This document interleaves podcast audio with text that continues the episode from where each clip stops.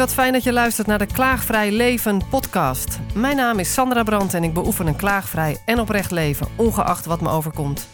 Ik ben nieuwsgierig in hoeverre onze mindset ons leven bepaalt. Volg mijn zoektocht naar de antwoorden en ontmoet bijzondere gasten met een inspirerend verhaal in deze serie podcasts.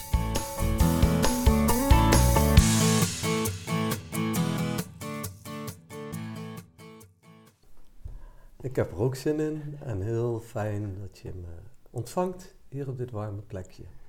Welkom en, en ja, je, je naam, daar was al iets om te doen eigenlijk. Want jij wilde hem toch niet helemaal zeggen. Het was eigenlijk de uitnodiging, hè? Want, want een naam is ook maar wat. Maar toch wil ik je wel Han noemen, want zo ben je wel genoemd bij geboorte, of niet? Um, nou, het ligt nog wat gecompliceerder. maar uh, mijn uh, boeddhistische naam erbij, dus Han Sapundra. Uh, ja, die helpt me wel om in deze rol om uit te dragen waarvoor ik voel dat ik hier ben of wat ik te doen heb. Mooi. In dit leven uh, draagt dat mij ook weer door de generaties heen. Mijn zoon heeft ook die naam. Dus in de boeddhistische lijn uh, mm -hmm. doet dat wat. Het is een soort inbelnummer naar wat ik te doen, te doen heb. ja, daarnaast is het Han, inderdaad.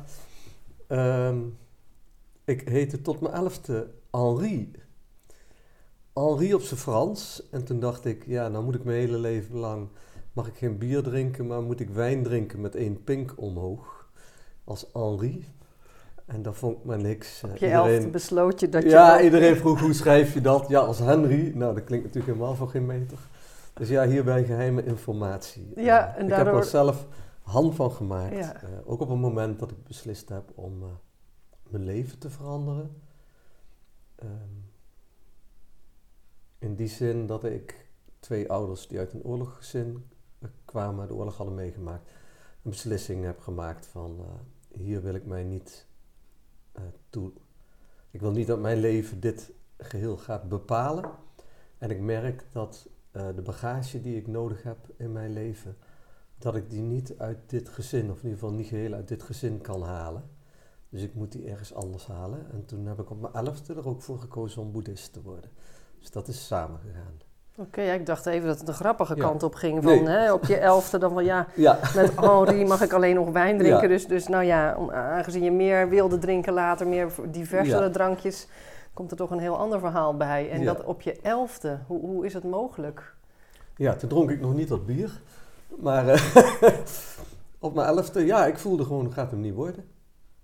Um, te veel... Uh, te veel bagage? Belasting vanuit, uh, vanuit uh, geschiedenis op de mensen die mij uh, op deze wereld hebben geholpen. Mm -hmm. Wauw, wat dan ook wel en, en, en die bron dus buiten mij hem niet zou worden. Dus ik voelde intuïtief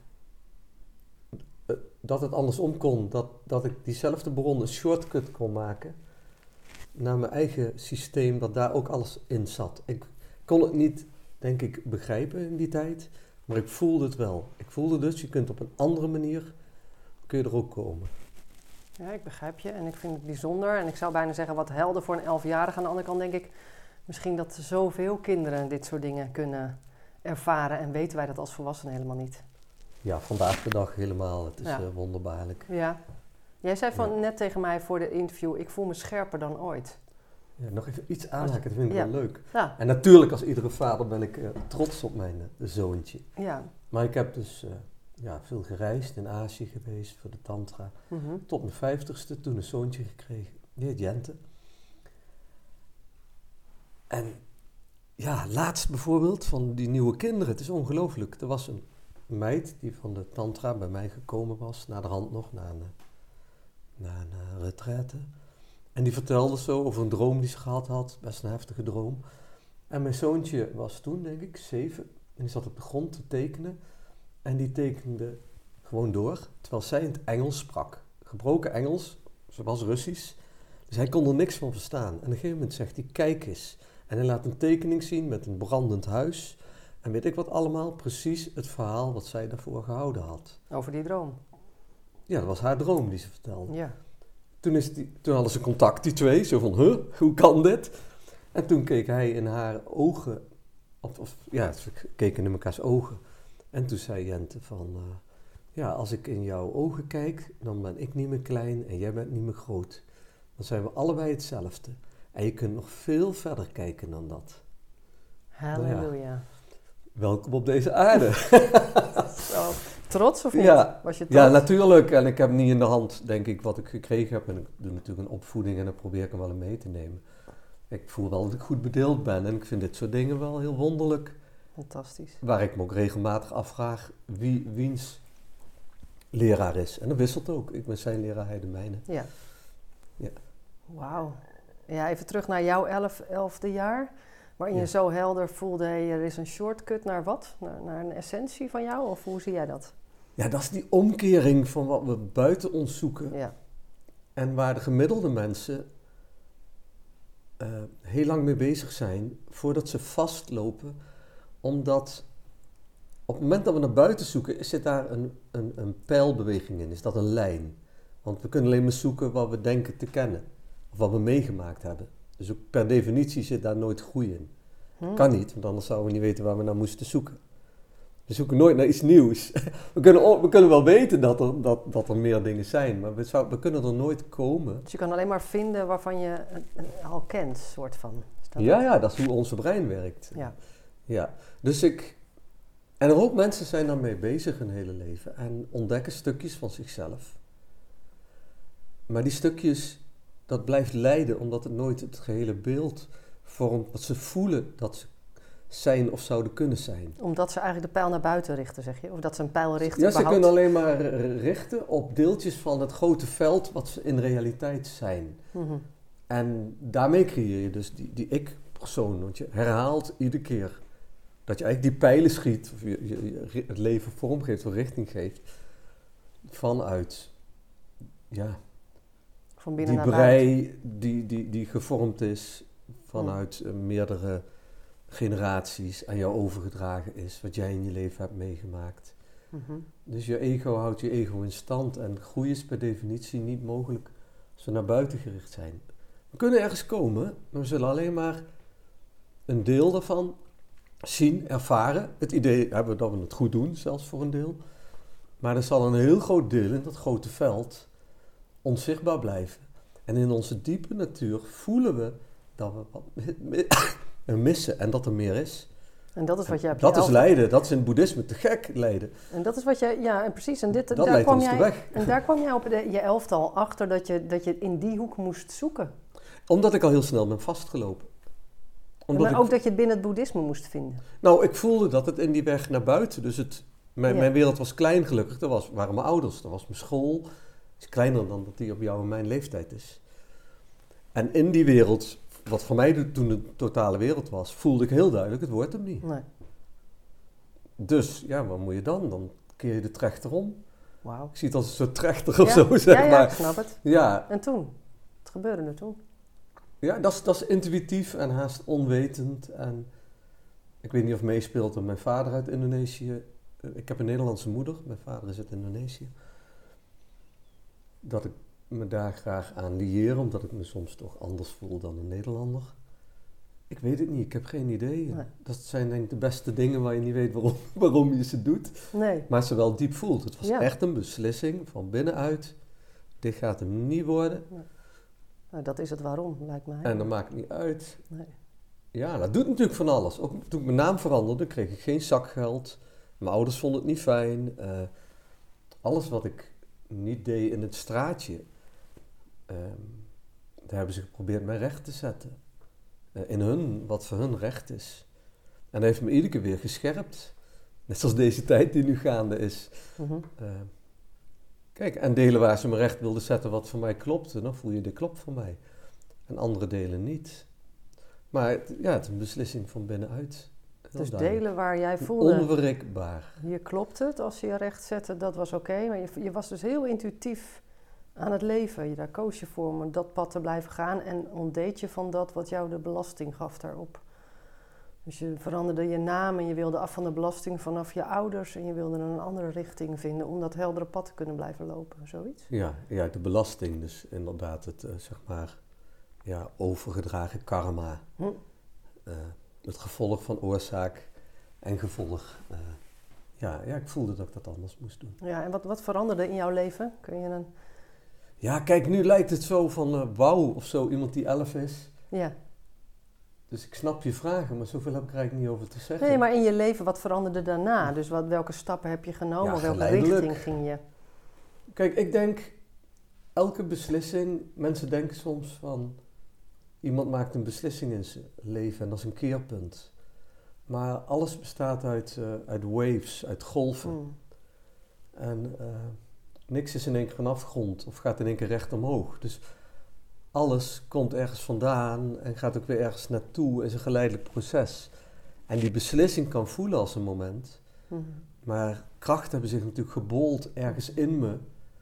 En ik denk dat ik daar wel goed in ben om van dingen af te blijven zolang ik niet weet wat ik moet doen ermee. Dus ik voel dingen in mijn lijf. Mhm. Ik ben denk ik wel goed geworden in voelen, omdat ik wel gemerkt heb dat dat de enige redding is voor ons als mensen. Om te voelen, om in ons eigen systeem te komen. En dan de broodkruimeltjes volgen onderweg. Dus er gebeuren dingen die ik dan herken als... Ik weet niet waarom, maar dit is een broodkruimeltje voor mij. Die moet ik oppakken. Ik weet ook niet waar het naartoe gaat. En dit broodkruimeltje moet ik laten liggen. En zo ga ik door het leven. En uiteindelijk kijk je terug en is het logisch en is het een beslissing. Ja, maar zo. En kijk, ik kan niet terug naar mijn 11, ik ben bijna 60, dus ik zou het niet eens meer weten. Maar dat is wel hoe ik, hoe ik door het leven ga. Ik vertrouw op die broodkruimeltjes.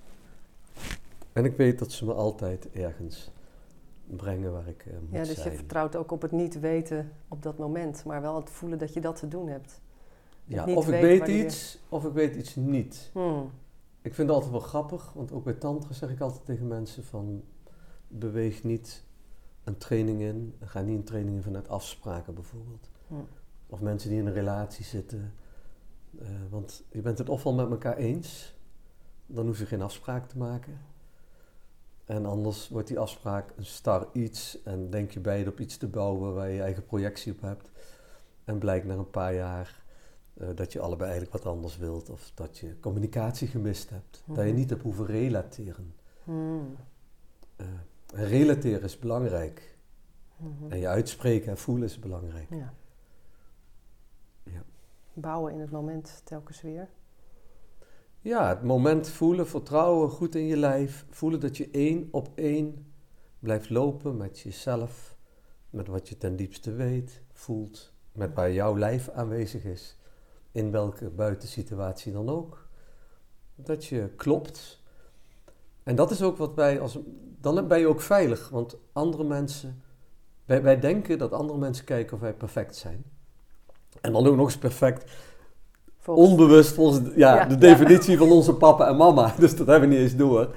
Maar goed, of onze partner. Dus dat hele systeem sleept voort en voor je het weet. Ja, ja wordt één zootje. Nee, maar eh, we denken dus dat we, als we maar aan dingen uh, voldoen, dat het dan goed komt. Maar uh, we zijn dieren en we kijken alleen maar of iemand klopt. Ja. Dus als jij onzeker bent en je gaat zeker doen, ja, dan gaat iemand aan je rammelen. Helemaal als je een man bent en je hebt een vrouw naast je. Die voelt, er klopt hier iets niet. maar als jij onzeker, onzeker bent en je gaat zeker doen, of zeker of onzeker, dat maakt niet uit. Als jij verwaard bent, dat is helemaal prima voor mensen. Maar doe niet alsof je het niet bent. Ja, dat wordt onveilig. Of als je verlicht bent, helemaal goed. Maar als je het niet bent, ja, iedereen prikt er gelijk doorheen. Ja. Dus wat dan ook, als je angstig bent, ben je angstig. Ehm, het enige wat wij doen als mensen, is kijken, klopt, klopt de ander. En anders gaat ons systeem zich niet gemakkelijk voelen. Nee. Ja, die kijkt helemaal niet wat je bent. Mhm. Hey, en India kwam toen bij jou uh, in je leven op een gegeven moment. Ik ga nog eventjes het tijdpad verder. Ja.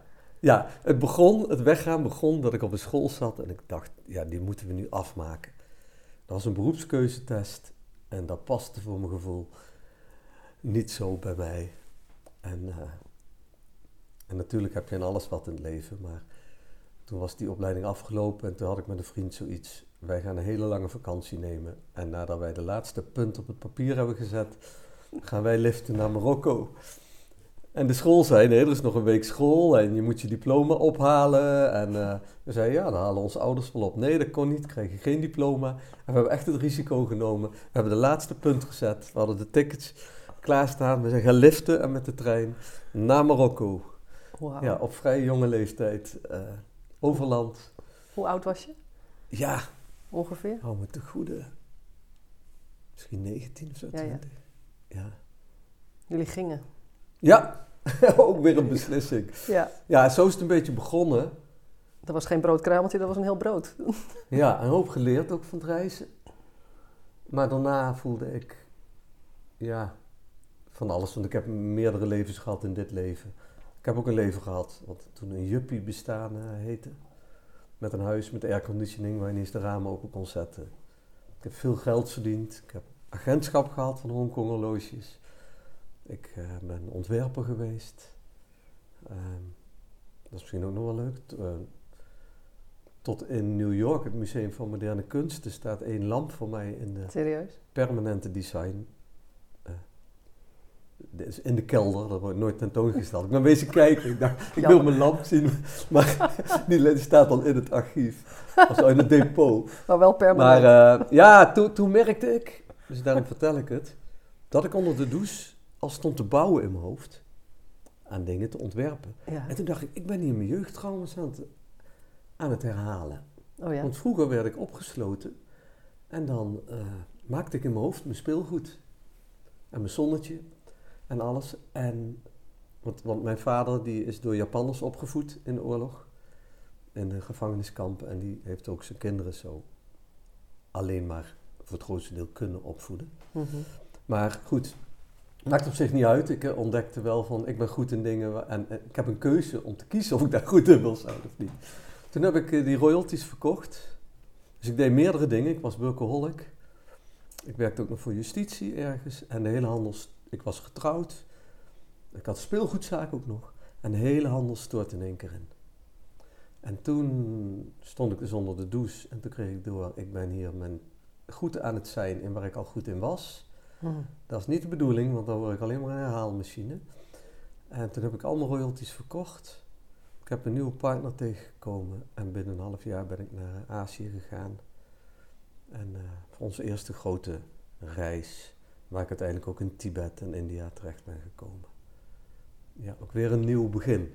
Ik weet niet of het iedere keer zeven jaar zijn, maar eh, ja, Wat een leven, wat een levensverhaal, Han. ja. Want Ik vind het mooi om naar te luisteren. Ja? Ja, er zullen ook wel wat eh, bloed, zweet en tranen bij. ja, heel veel. en ook niet alleen voor jou. De honing en de bijensteek. De honing en de bij bijensteek. De honing en de bijensteek. Wil je daar iets over vertellen? Ja, we leren door dingen waar we tegenaan lopen. Hm. En we moeten voelen tot op de bodem. Er is geen andere optie. Ik heb in Azië ook wildwatervaren gedaan. Eh, raften. Ja. Eh, zeg maar wit water. Eh, tien, keer, Kolkend. tien keer zo hoog dan, dan, dan dat bootje. En met teams ga je daarin. Hè? Ja. En dat gaat soms wel eens fout. En ja, daar heb ik een hoop van geleerd. Hm. Want een van de dingen is dus dat als je eruit valt, dan neig je te gaan vechten om boven water te komen. Mhm, ja. En dan ga je dood. Dus je moet je naar de bodem laten gaan. Want als je vast komt te zitten, dan is er zo'n rots waar het water omheen gaat. ja. En dat is een draaikolk. Ja. Dus je moet je naar de bodem laten gaan. Je moet je open laten halen. Dat is geen vraag of je open gehaald wordt, want dat is allemaal door het water uitgesleten. Dus het is hartstikke scherp. Je moet je open laten halen en dan ga je vanzelf weer omhoog. Zo. Dus je moet je brein echt reconditioneren. Maar dit is de spirituele weg. Dit is het spirituele pad. Je open laten halen. Eh, nou, dat er geen andere weg is dan geheel naar onder te gaan, dan alles te doorvoelen. Ja, oh zo. wat ja. je er ook in kan voelen. Ik zeg maar wat, je hebt een scheiding. Dat Ja. doet wat met alle ideeën die je hebt over trouw, over het leven, over je toekomst. Hm. En voelen wat het doet. Dus in het eigen systeem. Ja. En we hebben het lichaam mee, want we hebben een kolom van twee meter water of zo. Dat lijf. Is een hele hoop water, dus het trekt allemaal naar beneden. Hè? Dat is, Je dus- ogen gaan ervan sprankelen, dat vind ik ja, zo bijzonder. bijna niemand ziet het. Maar het is echt een gigantische klus om bijvoorbeeld hoofdpijn te krijgen. Het is een gigantische klus om te piekeren. Om die energie omhoog te krijgen. Ah, En dat lukt heel veel mensen. Maar we zijn zwaartekracht. Het is een 2 liter kolommen water die naar beneden trekt. Dus Misschien is het alles daarom- mee om te voelen. misschien is het daarom dat mensen s'nachts het makkelijkst piekeren. Ja, ik weet ik niet. Liggend, liggen we? Ja, horizontaal. precies. Het is grappig hè, maar als je dat realiseert. Ja. Dus voelen, dat is ook heel belangrijk. Een hoop mensen denken, ik ga, ga liggen om te kijken wat ik voel. Of ik ga voelen wat ik ermee moet. Ja. En dat is, dat is denk ik een van de grootste verwarringen die een mens kan hebben. ja.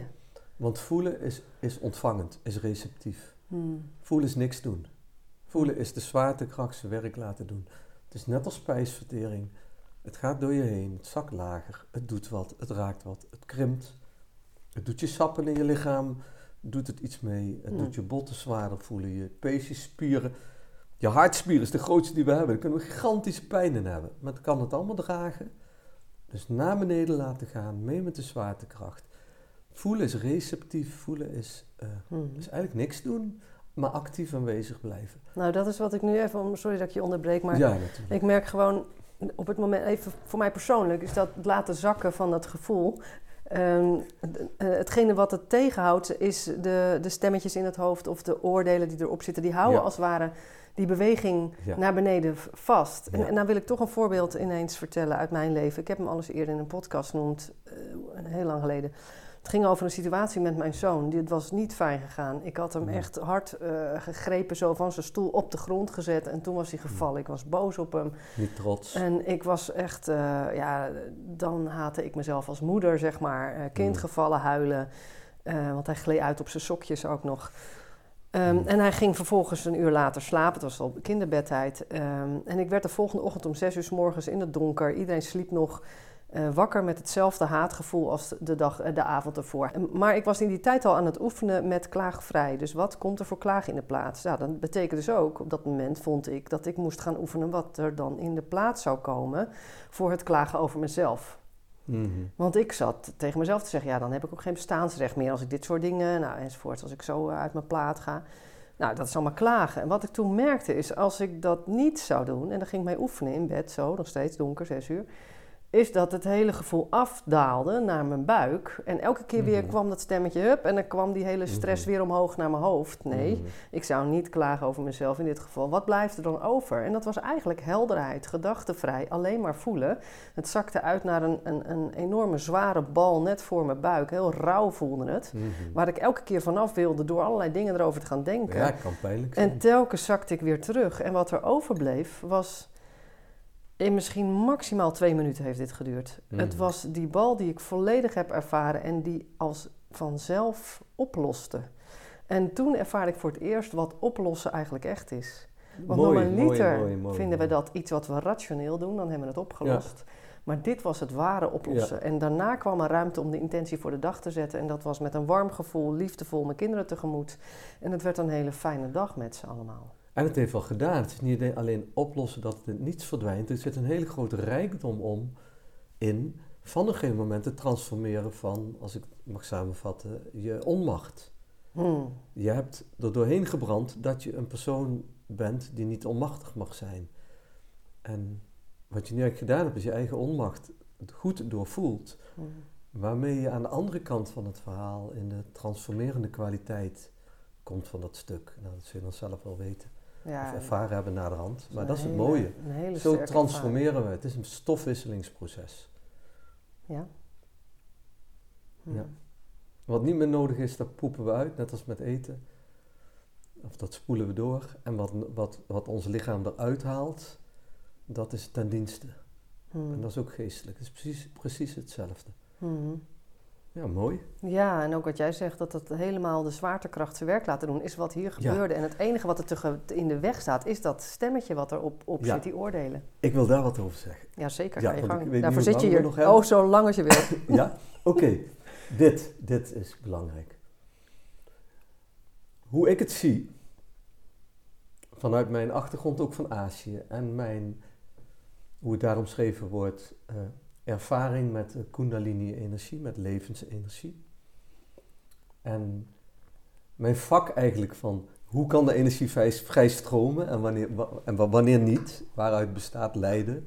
Is eigenlijk mijn vak als tantra-docent. Als ik van daaruit bekijk en de mensen zie als een systeem, eh, wat ze in het oosten ook doen, dan zeggen ze in het oosten, eh, dat noemen ze dan je danchen of je hara, eh, je, je basis, je wortelchakra, in ieder geval de onderkant van je lijf, Mhm. al dan niet boven je navel of onder je navel, de, boven, de onderkant van je lijf, is waar de energie huist.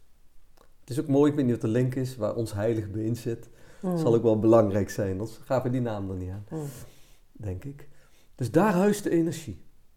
Dus als wij geboren worden, of als wij helemaal onbelaste personen zouden zijn, denk net als een dier, wat zich niet bewust is van de situatie of in de knoop kan komen met zichzelf, dat komt allemaal uit je donder, zeggen we dan. Alles komt uit je donder, uit onder. Daar zit de basis van de energie, de basis van je kundalini, onder, onder in je spine. Ja? Om daar te komen kunnen we ademhalen, in ons lijf zitten, maar ook dansen, te gek allemaal. Alles wat die spine, die ruggengraat in beweging zet. Dus dat is hoe we die, bij tantra ook die kundalini opbouwen. Dat zit onder. En die kan dan doorbranden, die kan opbouwen, wat we ook met ademhalingsoefeningen doen, want je doet trainingen bij mij. Dan bouwen we dat op, dan laten we die kundalini rising, laten we de energie omhoog gaan. Dan geven we het naar je buik, kan door je ja, onveiligheidsgevoel en woede gaan, kan omhoog raken naar je hart. Gaat het hart open, kan je expressie vrijgeven in je keel, et cetera. En zo kan het omhoog gaan en oefenen ook met dat op een gegeven moment je kruin open kan gaan. En nou ja, Shiva heeft zo'n mooi fonteintje dat gevoel dat we gewoon een open kanaal zijn. Bij Tantra noemen we dat de inner vloed. De fluit in de muziek is hetzelfde als buiten de muziek. Dat is geen verschil. Dus als de energie door ons heen kan gaan, dan gaat het leven door ons heen en blijft ook niks kleven. Hè? Kunnen we eens zijn met elke situatie. Dat is hoe we het bij Tantra bekijken. En dat is geniaal. Dus wat is het probleem? Het probleem is dat wij niet die pasgeboren kinderen zijn en dat wij op dit moment als mensheid terechtgekomen zijn in een situatie waarin ons zwaartepunt niet onder is komen te liggen. Het zelfs, bedoel, ik, ik heb heel veel in Tibet tussen die monniken gezeten. Die maken geluiden die uit hun onderbuik en uit hun bekken komen, uit, vanuit de mond. Oh, die diepste geluiden. Daar kunnen wij niet produceren, daar kunnen we niet eens meer. Dus we hebben daar geen contact. Ons zwaartepunt is boven komen te liggen. Mhm. Ons zwaartepunt ligt in ons hoofd. En in ons hoofd zit een controlecentrum die de hele tijd bezig is vanuit, denk ik, onze christelijke natuur of onze patriarchale cultuur, waar, waar eh, machthebbers ook eh, eh, mensen die macht wilden hebben, laat ik het zo zeggen, we willen allemaal macht hebben. alleen niet allemaal op dezelfde manier Mhm. maar geprobeerd hebben om mensen in een bepaalde richting te krijgen. Al dan niet vanuit goede bedoelingen. Eh, en daarvoor ook religies gebruikt hebben. Ook al dan niet met goede bedoelingen. Maar religie is iets wat buiten je ligt.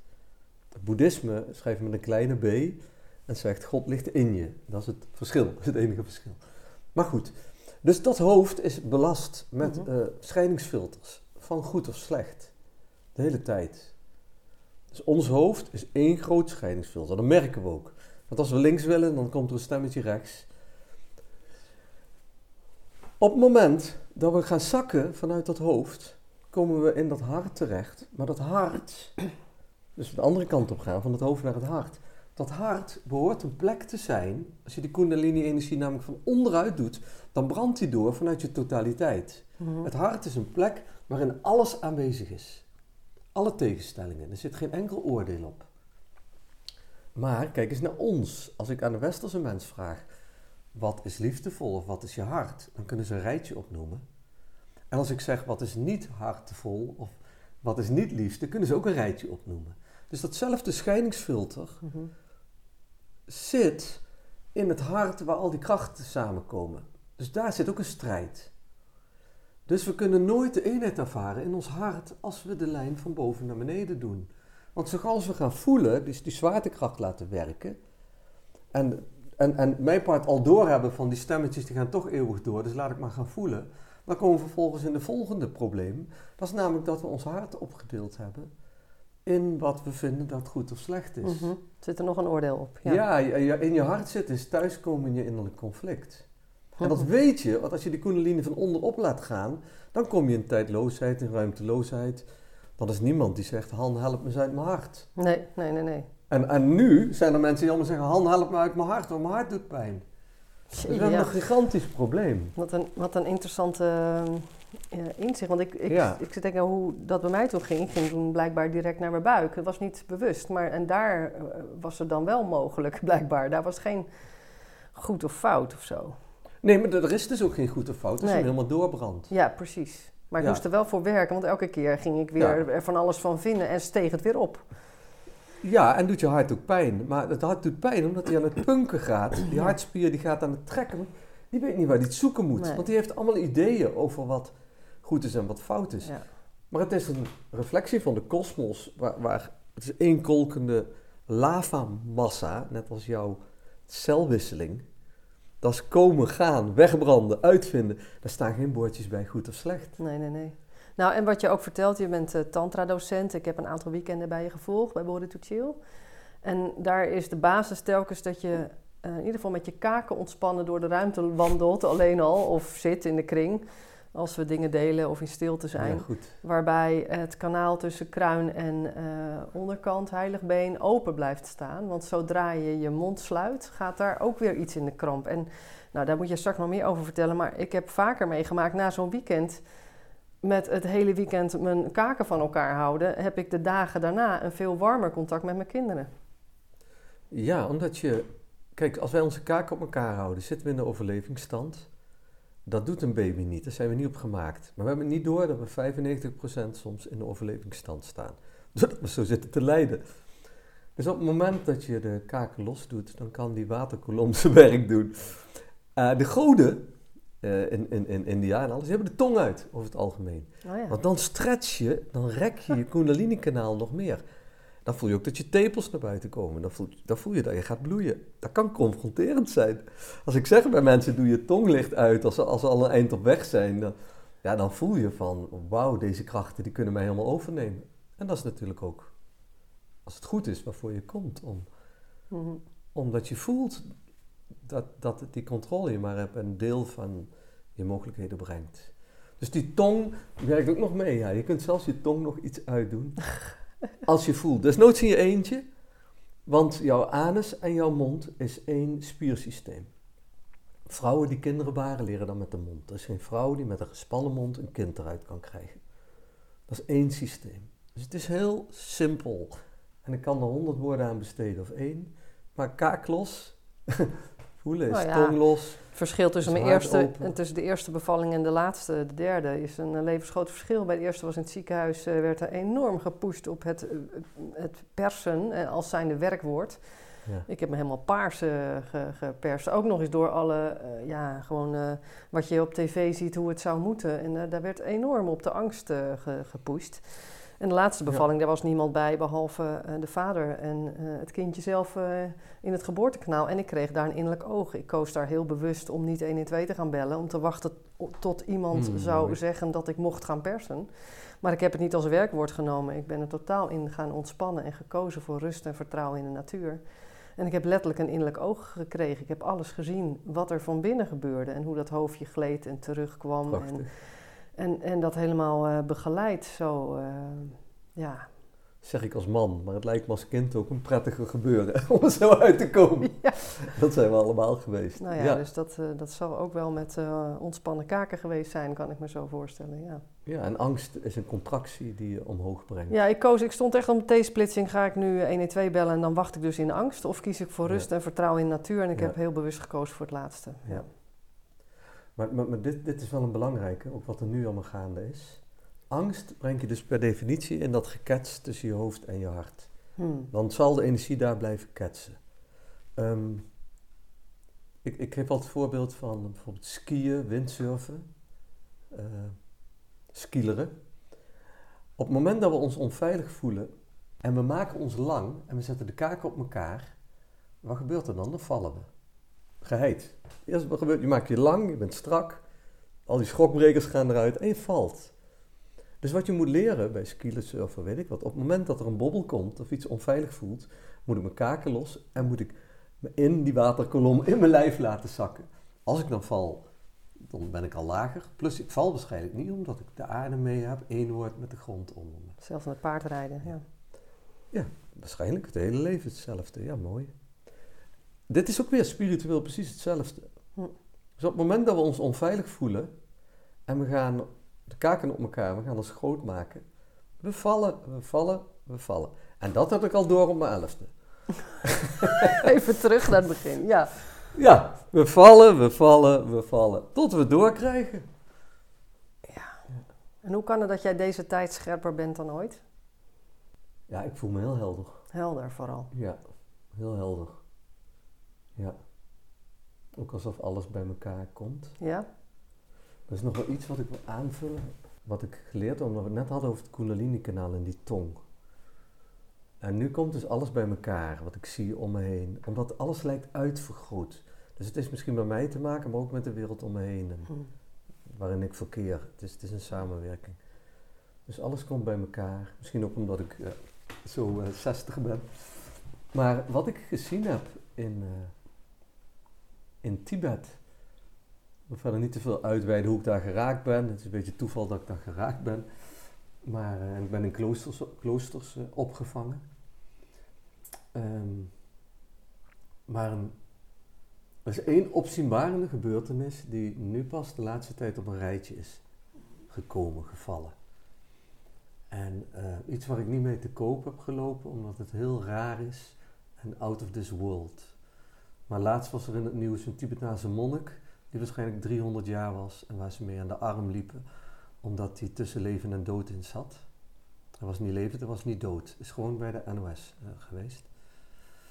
Ehm, ja, dus ik heb daar dingen gezien die mij heel sterk bepaald hebben. Een, van, of het belangrijkste is dat ik op een gegeven moment ben gaan wandelen onder een klooster en een, eh, een grot heb ontdekt. Ik voelde dat daar wat was.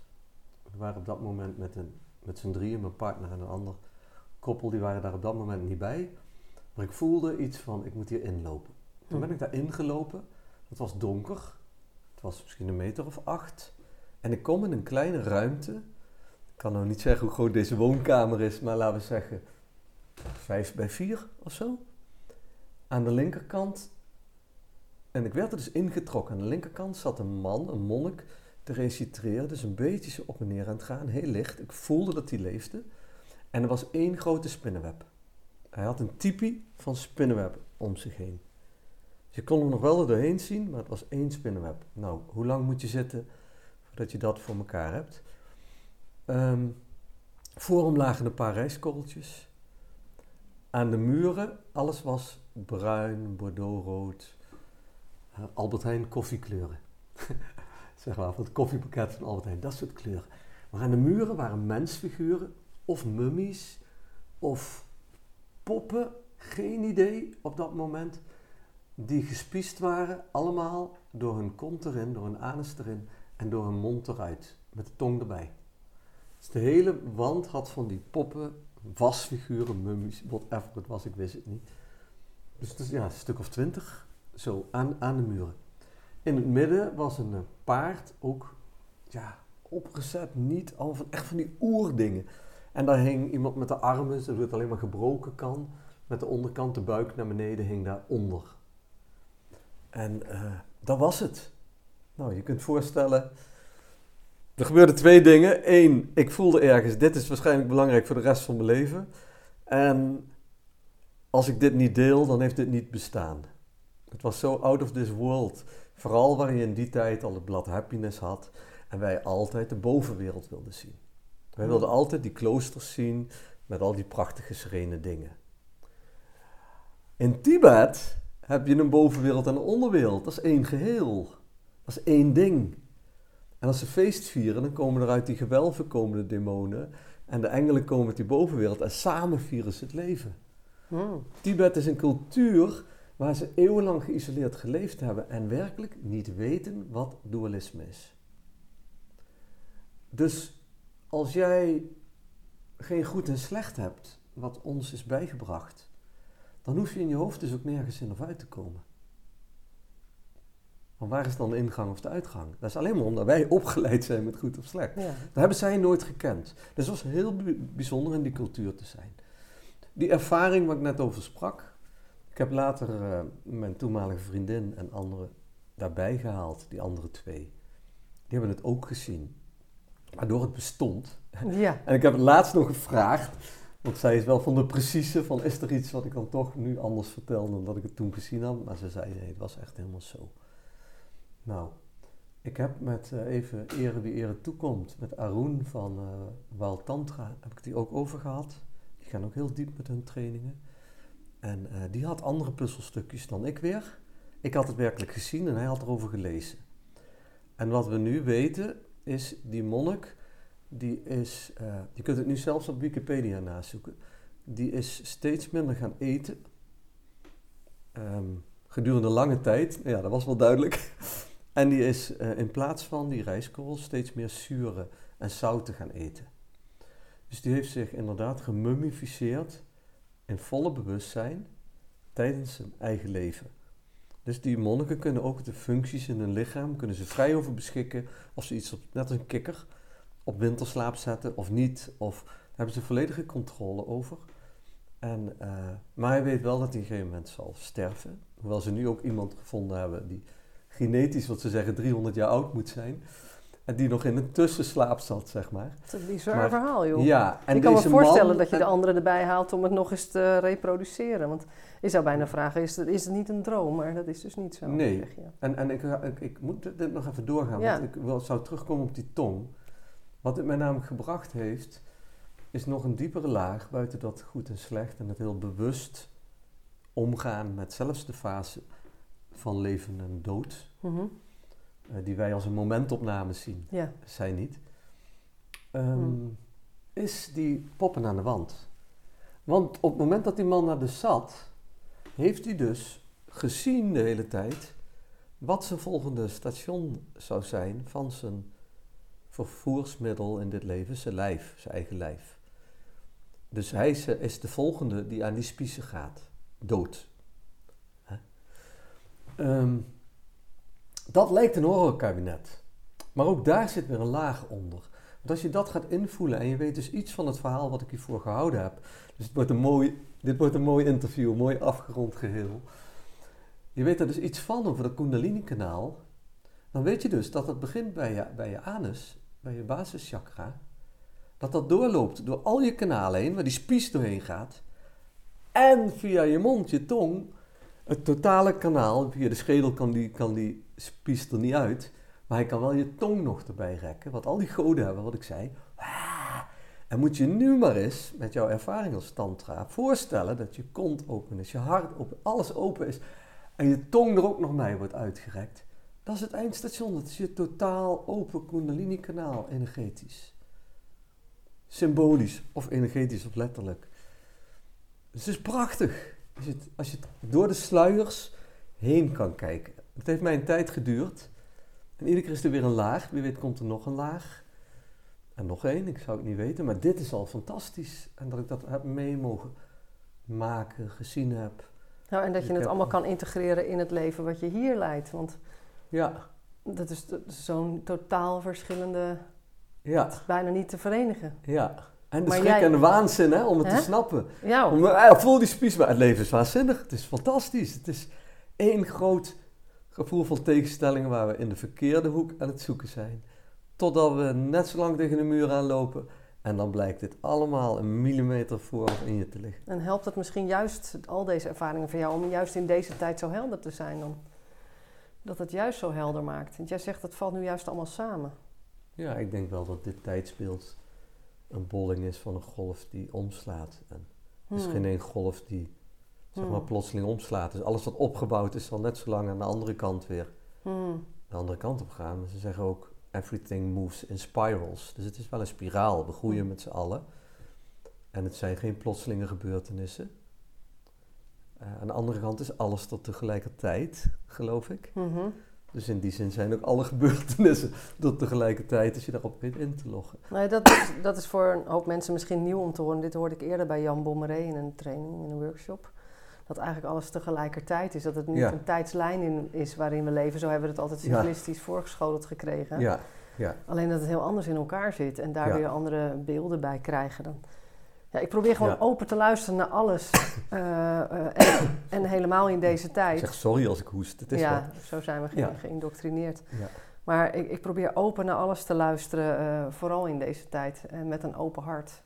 Uh, ook dat, dat alles eigenlijk tegelijkertijd in hetzelfde moment gebeurt. Ook al kan ik er niet bij. En ook al kan ik niet bij. Het is moeilijk jij, als mens voor te stellen. Hetzelfde als wat jij nu vertelt over die grot. Uh, en, en gewoon met open hart blijven luisteren en kijken. Hey, ja. interessant weer wat hier en, gebeurt. Wat stuurt aan dat je blijft luisteren? Hè? Dus er zijn een hele hoop dingen daar we niet in geloven en weet ik wat. En toch doet ons systeem... Uh, wil er naar openen of zo. Ja. Ook al begrijpen we het niet.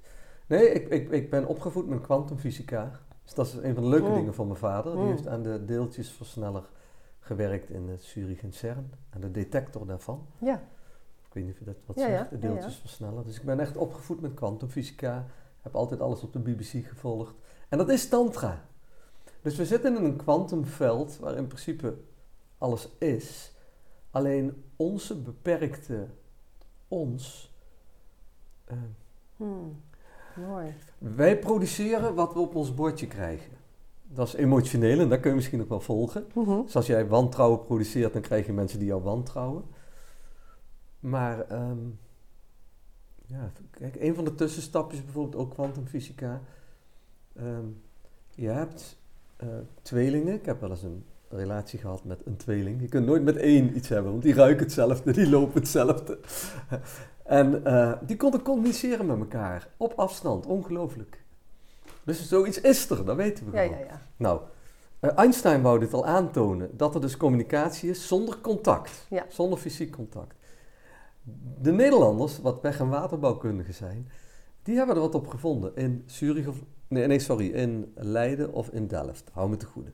Wat ze gedaan hebben is een opstelling, hou me weer te goede, gemaakt van anderhalf kilometer, waar ze twee fotonen die net zoals wij, vanaf de oorsprong is alles entangled. Hè? Alles, is, alles komt uiteindelijk van elkaar af. Alles is mhm.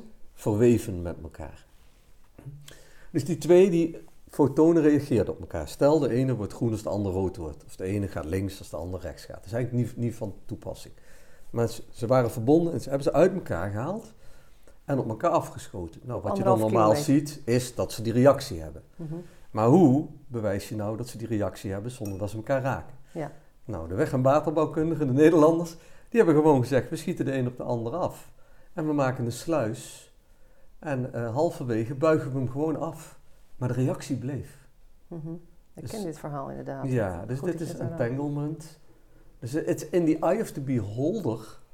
Dus, want wat ook nog blijkt, is hoe je dat object benadert, is wat het is.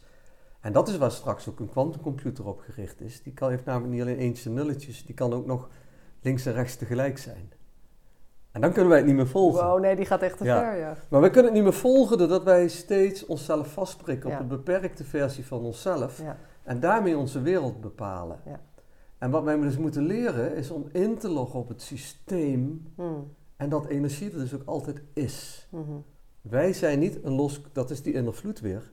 Wij zijn niet een los kanaal van losstaan iets in time en space. Dat creëren wij. Mhm. Ik wil overigens even eh, gewoon door met de podcast. Ook al gaan we veel. ik door. Gaan we, nee, nee, nee. Het, uh, het, is even een keuze nu uh, intern om even de ruis op te lossen bij deze. Want ik vind het boeiend. En, ehm, dus we gaan gewoon door. En misschien knip ik hem op en maak ik een tweede deel van. Dat zien we dan weer.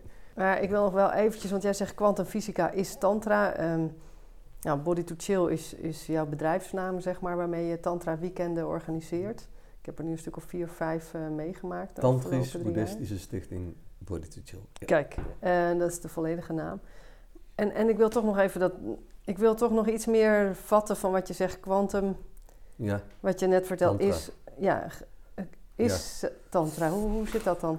Kun je dat is een heel mooi boek. Een van de eerste tantrische geschriften van uh, Tilopa. En heeft Osho vertaald.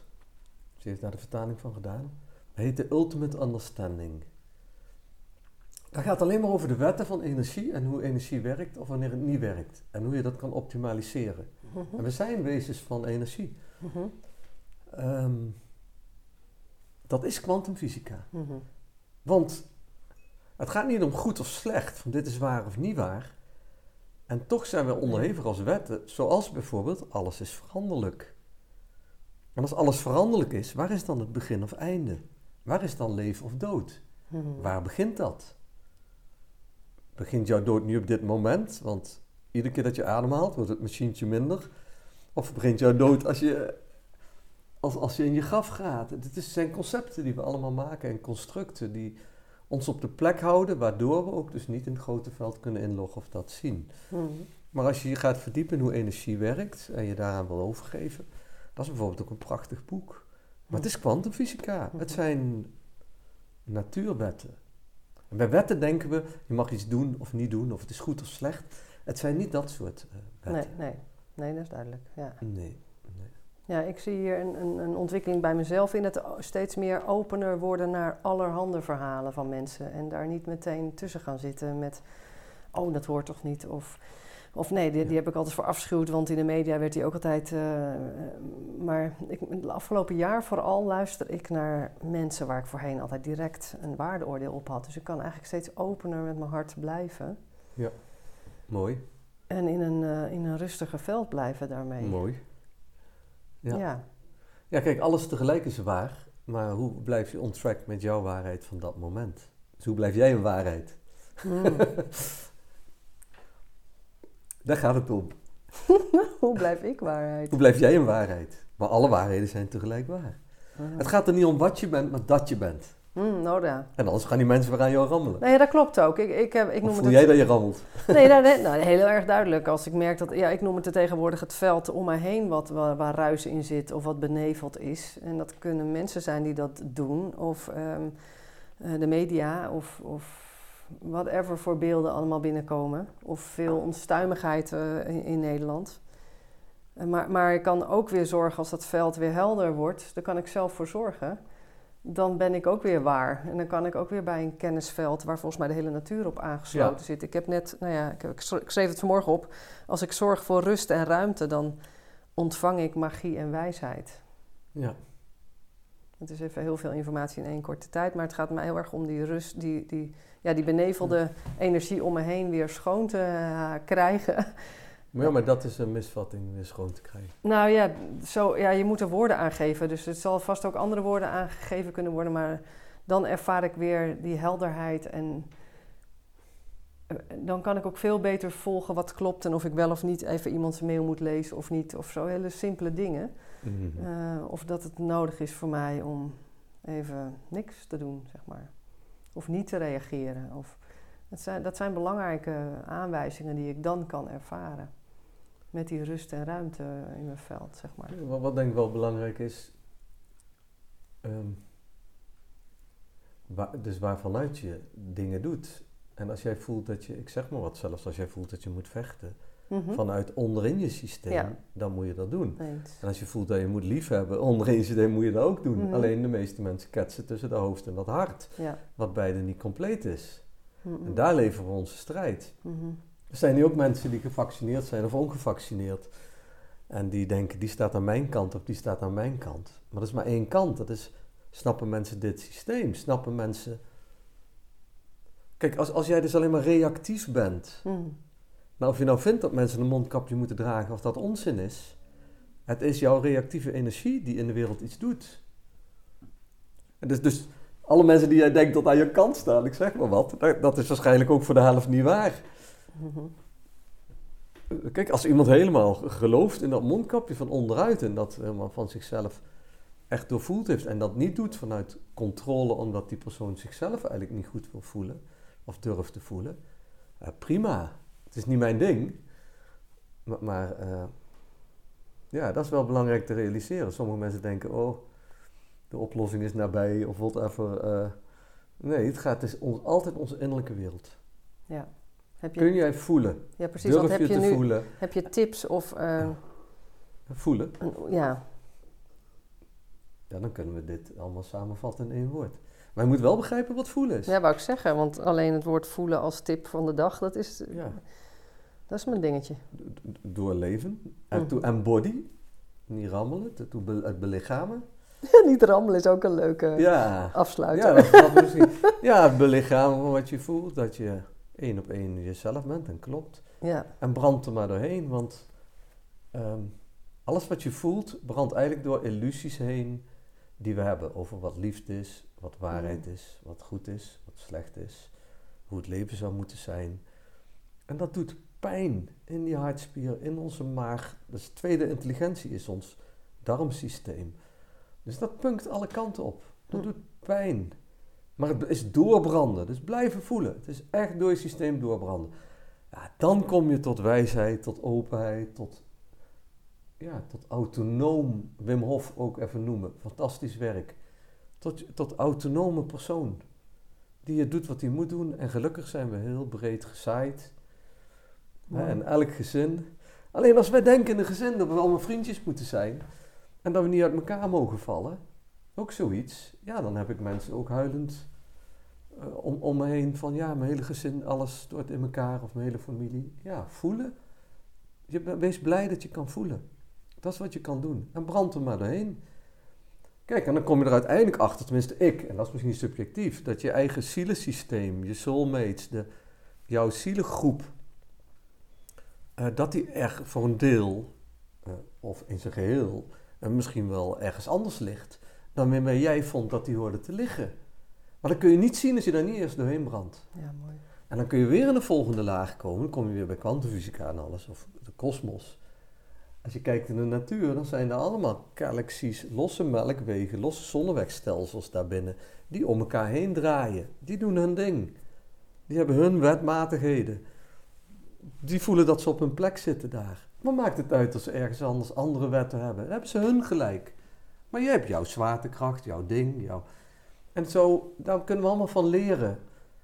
Ehm, dus, dus, en dan komen we uit waar we moeten zijn. We hoeven niet met iedereen vriendjes te zijn. We hoeven geen vijanden te zijn. Maar zoek je tribe op en zorg dat je systeem gaat kloppen. En je van daaruit vind je de weg overal naartoe. En herken je de broodkruimeltjes. En, uh, ja. Mooi Jan.